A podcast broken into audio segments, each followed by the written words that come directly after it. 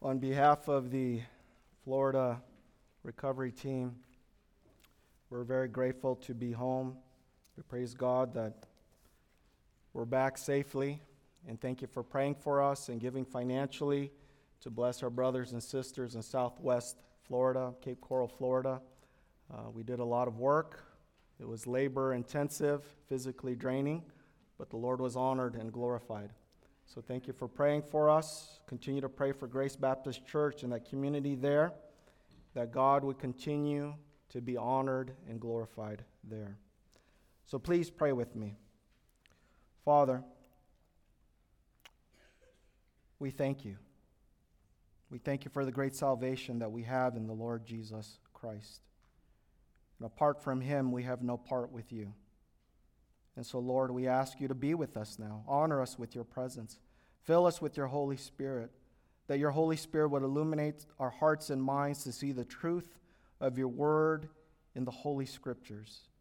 That the name of Christ would be highly exalted, magnified, and lifted up for the glory of your great name. Be with us now. Help your servant and your people. In Christ we pray. Amen.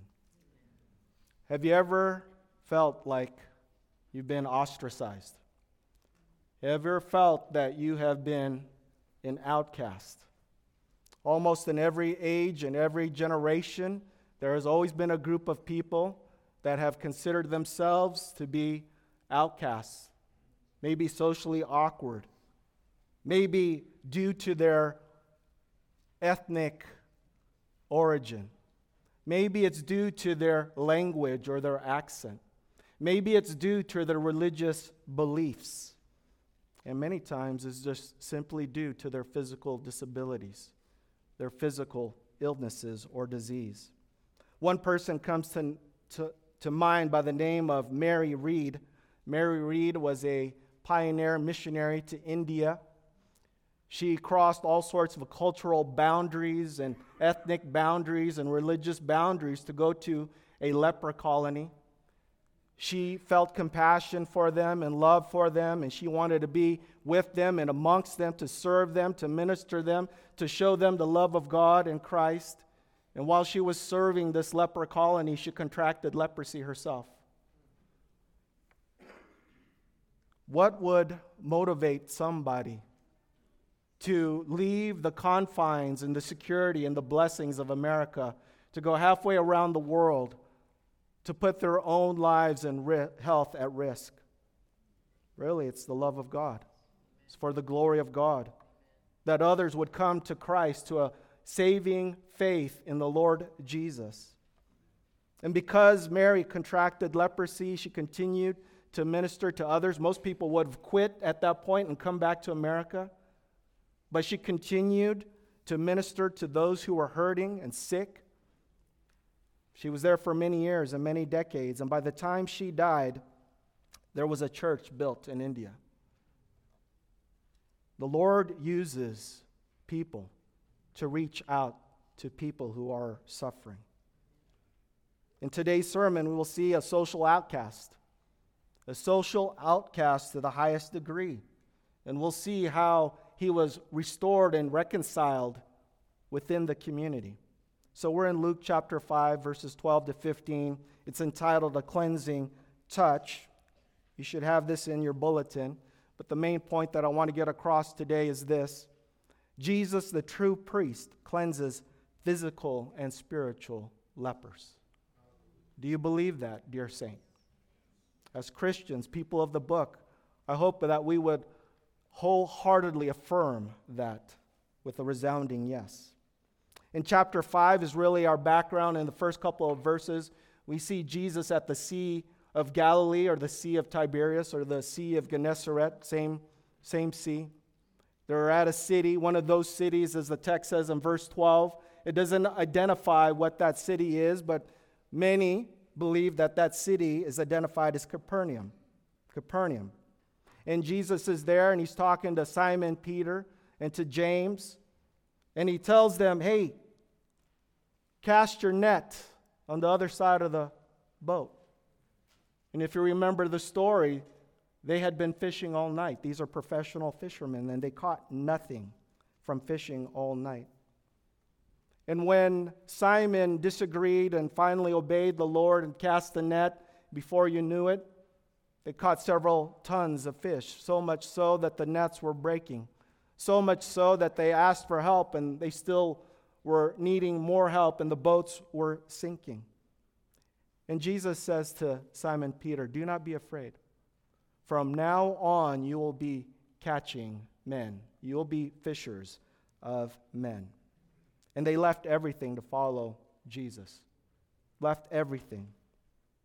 So now we are in this new part of the text in verses 12 through 15. And Jesus is face to face with a leper. Jesus is face to face with a leper. And in the parallel account of Luke 5, if you want to write this down, it's Matthew chapter 8, verses 1 through 4. Matthew 8, 1 through 4, and Mark 1, 40 to 44. Mark 1, 40 to 44. If you put all these gospels together regarding this account, Jesus is the main character. The second character is the leper, and the third character is really the mass of people, the great multitude, this great crowd. That's the context that we're in. And in verse 12, there comes this man out of nowhere. And the Bible is very clear to describe this man as a man full of leprosy. Full of leprosy. Leprosy is a dreaded disease, it's a skin disease. It's a horrible disease. It's a severe condition. It's possibly fatal. Leper, lepers could die from their own leprosy. It could be disfiguring because you are losing body parts. And if there's such a thing as stage four leprosy, if there's such a thing, it would be this person. This poor man has it. He has come to the end of his life. The disease has taken its toll on this man. This man has had enough. And he's desperate. He's desperate. In recent years, when it comes to leprosy, there was a doctor by the name of Dr. Paul Brand. Dr. Paul Brand did research on leprosy, and he equates leprosy to a disease called Hansen's disease. Maybe you're familiar with that. Hansen's disease. And in this disease, what it does is it destroys the body's warning system for pain.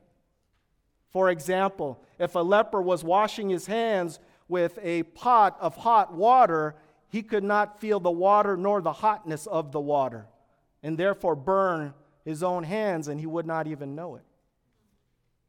In third world countries, leprosy is so bad that the vermin, when I'm speaking about vermin, that could be rats, that could be mice, that could be uh, raccoons, how they would feed themselves, these vermin, is they would feed themselves off of live lepers while the lepers are asleep.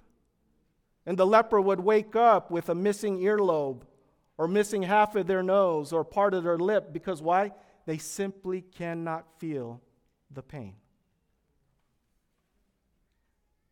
This man, this man in the Bible is full of leprosy, and he's absolutely, at the end of his life, desperate and he sees one person. He sees one person that could possibly be his hope. And he makes a beeline for this man. And this man is Jesus. You see, in verse 12, when he sees Jesus, what does he do? He falls on his face and he cries out to the Lord. He begs the Lord, Lord, if you will, you can make me clean. The leper humbles himself. He doesn't come to the Lord in pride and arrogance and self confidence. He comes to the Lord in absolute humility. That's what desperate people do. His words and his body posture match up, they line up because this man is desperate and his only hope is Jesus. If you notice here, he's not irreverent, he's not disrespectful. He doesn't blab it and grab it in the name of the Lord. He doesn't name it and claim it in the name of the Lord. He's not confident to claim that God, through Christ, will heal me. He comes to Jesus reverentially, humbly, as a broken man. He doesn't assume that Jesus will heal him. To fall on a person's face is language of being prostrate, stretched out, on the ground, face down, cannot even look up at the person. This is his body posture. So this man says, Sir, Master, if you will. If you will. This is not a matter of ability because in the previous chapter, Jesus heals Simon Peter's mother in law of a high fever. So it's not a matter of ability, and it's clear that the word of Jesus' reputation has moved across the region, and people are hearing that if you go to this man Jesus, he will heal you. He will heal you. So, this question or this statement is not about ability, this is about mercy. It's about mercy. Lord, if you will, if you will, you can make me clean. Clean. This leper does not ask to be healed. Did you notice that? He doesn't say, Lord, will you heal me so I can go on living my life for myself? He says, if you'll make me clean. He's begging the Lord to be cleansed. What's implied here? This man has been a leper for so long, it could be months, it could be years. It, the text doesn't say, but he has been declared by the priest as unclean. And he knows it, and everybody around him knows it according to Leviticus 13. A leper is to wear clothes that are torn, not clean and new. That's how you identify yourself in public. You wear clothes that are torn, you let your hair hang loose, and you look disheveled. And when you walk into a crowd or you walk into a public square, you're to yell out, according to Leviticus 13, unclean! I'm unclean! Why? Is to warn all the people that a leper is amongst them. Because if you're too close, if you touch me accidentally, the leper, now you become unclean. This man lives alone. He dwells not with family, not with his spouse, not with anyone but by himself. He is literally outside the camp. Lepers are outcasts. If you know anything about lepers, they're not treated well, especially in biblical times. They are socially ostracized. They're put out the camp. They're humiliated by society. They're to tell everybody, and everybody knows that they're unclean. They couldn't even work. How are they to work if they're lepers? So, therefore, by default, lepers are beggars. They have to spend the rest of their lives begging for food and for money and for sustenance. Josephus, the famous Jewish historian, summed up the life of a leper this way. He said, Lepers, quote, are dead men walking, ostracized, away from society. For lepers, there was a physical problem, obviously. They have this skin disease, their skin disease. But also, they have economical problems. They're beggars. They have religious problems because now they're not in the camp, they're outside of the camp. And if you're outside of the camp, you can't go into the camp to the temple to worship. You're out on your own. You can't worship God with God's people. So you have physical problems, you have economical problems, you have religious problems, and also you have familial problems. You can't be with your spouse or your kids. And that could be the rest of a leper's life. To be a leper is a horrible thing in biblical times. Society at large believed that the person was a leper many times due to personal sin. Society would look at this person and say, oh, that person is a leper. Because why? They have some sort of personal sin. They've sinned against God personally. That's an erroneous view. Because in John 9, Jesus says, This man was born blind for the glory of God. Because Jesus was about to do a miracle in John chapter 9.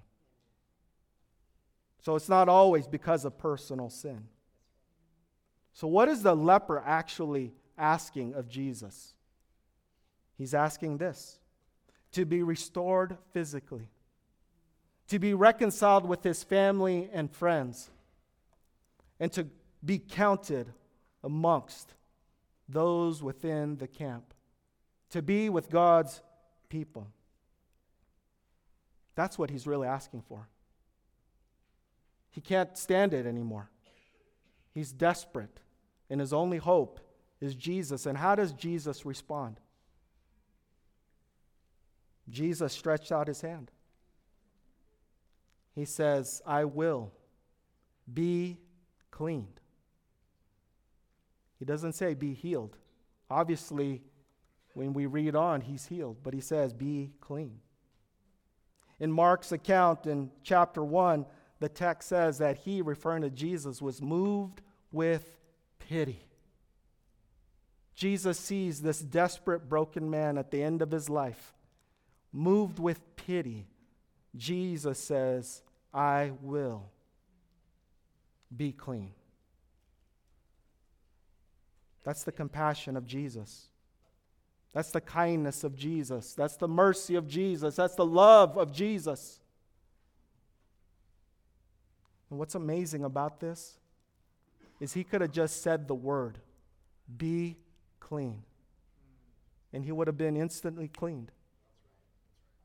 But Jesus does something that goes against, per se, Leviticus 13. And he stretches out his hand and he touches the man who's on the ground prostrate before him. And he says, I will. Be clean. If the crowd, if you and I were in the crowd, we would say, No, Jesus, don't do this. If you do this, Jesus, you're going to be unclean. Can you imagine that this is this man's first touch in maybe years? And it's the touch of the Savior. God a very God in the second person, Jesus the Christ, took on flesh the incarnation, took on flesh, and with this flesh, he touched this leprous man. That's you and that's me. He touched us by giving us salvation in Christ. It's amazing what he did. Jesus should not be touching anybody, especially this man. And yet he touches this leper and he says, I will be clean. Praise the Lord. And what does the text say? The leprosy immediately left him. Not 24 hours later, 72 hours later, a week later, it was immediate. When God heals, it's, it's instant. It's instant. And now this man, he's healed. He's cleansed for the first time in a long time. And Jesus the Christ pitied this man and gave him the cleansing touch. You know, God doesn't have to save us. I hope you know that. I hope you understand that you and I are not so good, perfect, valuable people that God must die for us. No. The Bible's very clear that we were wicked, rebellious sinners. The Bible describes his people as stiff necked, prideful, rebellious. What we deserve is judgment. And yet, God gave his son for us. Praise the Lord. So, Jesus not only cleanses and heals physical lepers, but he also cleans, cleanses and heals spiritual lepers. Look at Luke 5, verse 14. And he charged him, this is the leper. Jesus charged the leper to tell no one, but go, show yourself to the priest, and make an offering for your cleansing as Moses commanded for a proof to them. Jesus commanded not the leopard, but now Jesus commands the healed man to not tell anyone about this miracle, about this healing. Why? Because the idea is the word has already gotten out that Jesus' ministry is healing. And Jesus is not about physical healing, even though he does physically heal. But that's not his main focus, that's not his main emphasis. He came to bring salvation for his people. That is his main ministry. The priest. The priest is the one who represents the people to God. He is the mediator that reconciles people, his people, to God. A prophet represents God to the people, that's downward, but a priest represents the people to God, that is upward. And so, this priest in general offers sacrifices for what? For sins. For sins. These animal sacrifices were never designed, never ever designed to remove and take away sin. Not animal sacrifices. They were never designed to remove transgressions and sins or iniquities. They were designed to be a reminder every year that there's still sin. Why? Because Christ has not been sacrificed yet. Hebrews 10:3 says this, but in these sacrifices there is a reminder of sins every year. For it is impossible for the blood of bulls and goats to take away sins. No bull, no goat, no animal could ever remove the guilt and the penalty of sin. Animal sacrifices are not designed for that. They're not designed to have power to eliminate sins. But Jesus instructs the healed man to go to the priest and what? And to make an offering. What does the offering signify? A sacrifice for this cleansing, for this leper's cleansing as Moses commanded for a proof to them. See, in the Old Testament, in Leviticus, there was a process to be cleansed. So if a leper was put outside of the camp and declared unclean, the only way that this leper can come back into the camp is through a two stage process done by the priest. The priest would have to go out into the outer camp and meet the leper. And for all intents and purposes, the priest was a dermatologist, if I could say that. He would evaluate the skin and the body of this person. And if there was any leprosy, this person could not come into the camp. But if this person was healed of his leprosy, then the two stage process would begin. In the first stage, they would take two birds, according to Leviticus 14 one bird would be sacrificed, and the blood of that bird would be applied to this man, this leper. If you understand what's being said is there's a ceremonial cleansing that takes place. And so this blood is to signify that this man is purified by what? By the bird? No, purified by the blood, aka sacrifice.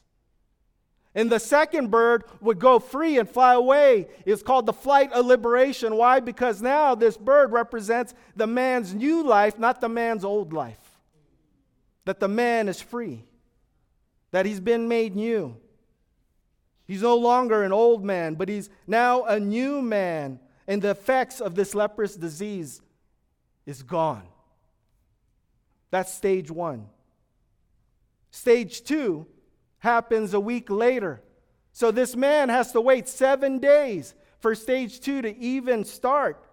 But in stage two, to be in full communion with God, the healed man is dubbed with the blood and with oil. If we think about blood and oil, now we should start thinking of Old Testament temple sacrifices. This process of stage two is linked to the altar. In the altar in the Old Testament is a symbol of God's presence with God's people at the temple. So, stage two is to be in full communion with God, there needs to be additional blood. There has to be oil anointed. We're talking about the altar in the presence of God. This is Leviticus 14, this two stage ceremonial process for the cleansing of lepers and for the healed person and others. So, what is Jesus actually saying when he says, Go to the priest, make an offering for a proof as Moses commanded? This is what Jesus is actually saying. Jesus is saying, The priest that you need is not really at the temple, I'm that priest. The sacrifice that you need to make you clean is not a bird, it's me. That's what he's saying. Jesus is the priest who provides the sacrifice of himself so that his people would be cleansed of their sins, which is humanity's number one problem, by the way, is sin. He provides the sacrifice of himself as the priest on behalf of his people. This has never been done before in human history, by the way. What other priest in human history has not offered animals, but has offered himself so that his people would be cleansed of all their sins and be forgiven? There is ne- that has never been done in human history until Jesus.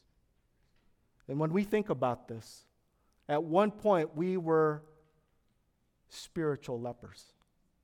For those of us who know Jesus Christ, we were the ones who were spiritual lepers because of our sins before God. We had violated God's law and God's will.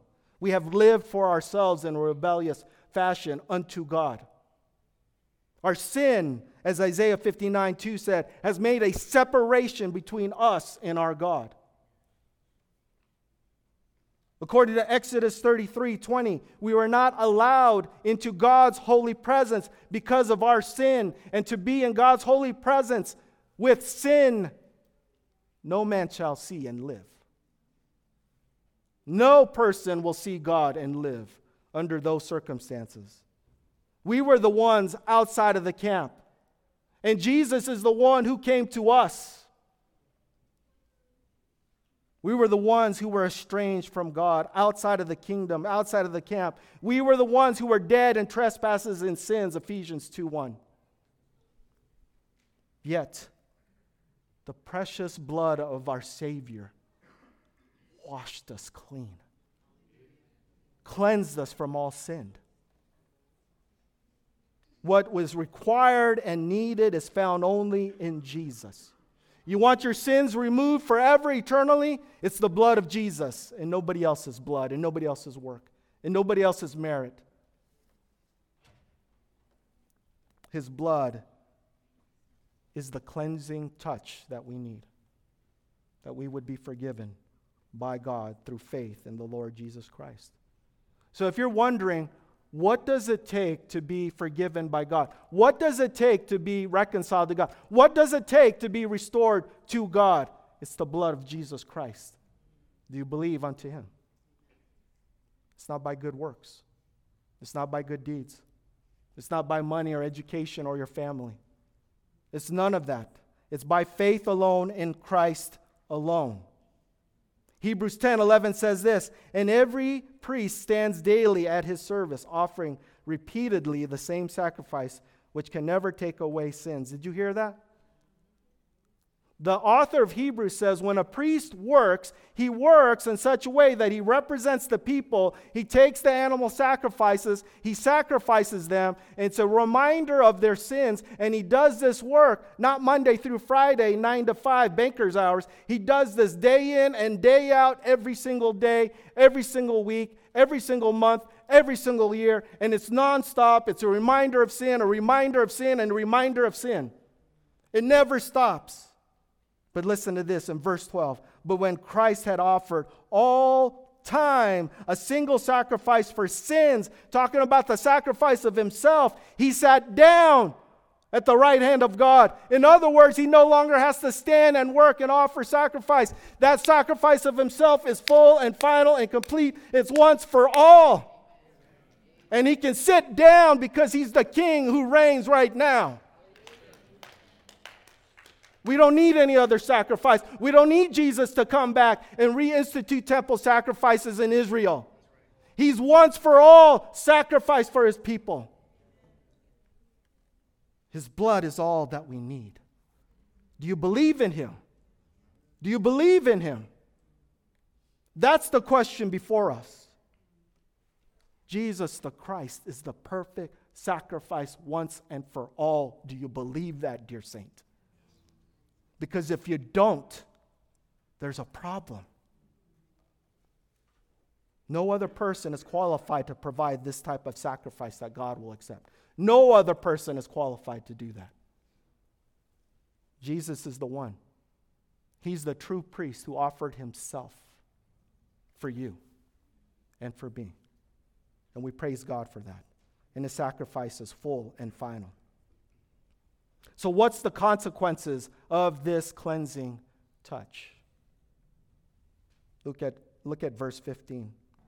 But now, even more, the report about him went abroad, and great crowds gathered to hear him and to be healed of their infirmities. So, Jesus tells this healed man, Don't go tell anybody.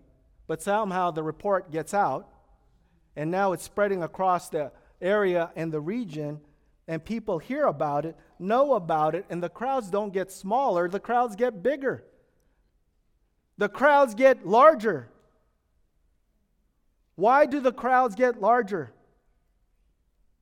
Verse 15 gives the answer to hear him. To hear him what? To hear him teach. People were attracted to Jesus based on what Jesus has said, what Jesus has taught the people were thinking, this is good news, this is good stuff, this might help me. But they were looking, they were looking at Jesus as simply a teacher, not the Messiah. And verse 15 says, and to be healed. That's the other reason why they came to see Jesus. Not only do they think of Jesus as a teacher, but they think of Jesus as a modern day miracle worker. They want to be taught they want to be healed, but they don't want the Messiah. They don't see him as such. So, what is Jesus doing? Jesus is fulfilling the prophecy that's in Luke chapter 4, verse 18, which is prophesying in Isaiah. Luke 4:18 says this, "The spirit of the Lord is upon me, because he has anointed me to proclaim good news to the poor. He has sent me to proclaim liberty to the captives and recovery of sight to the blind, to set at liberty those who are oppressed, to proclaim the year of the Lord's favor. Jesus has provided physical liberty in the sense of healing this leper and cleansing him. And now he is now in the camp. He is now restored.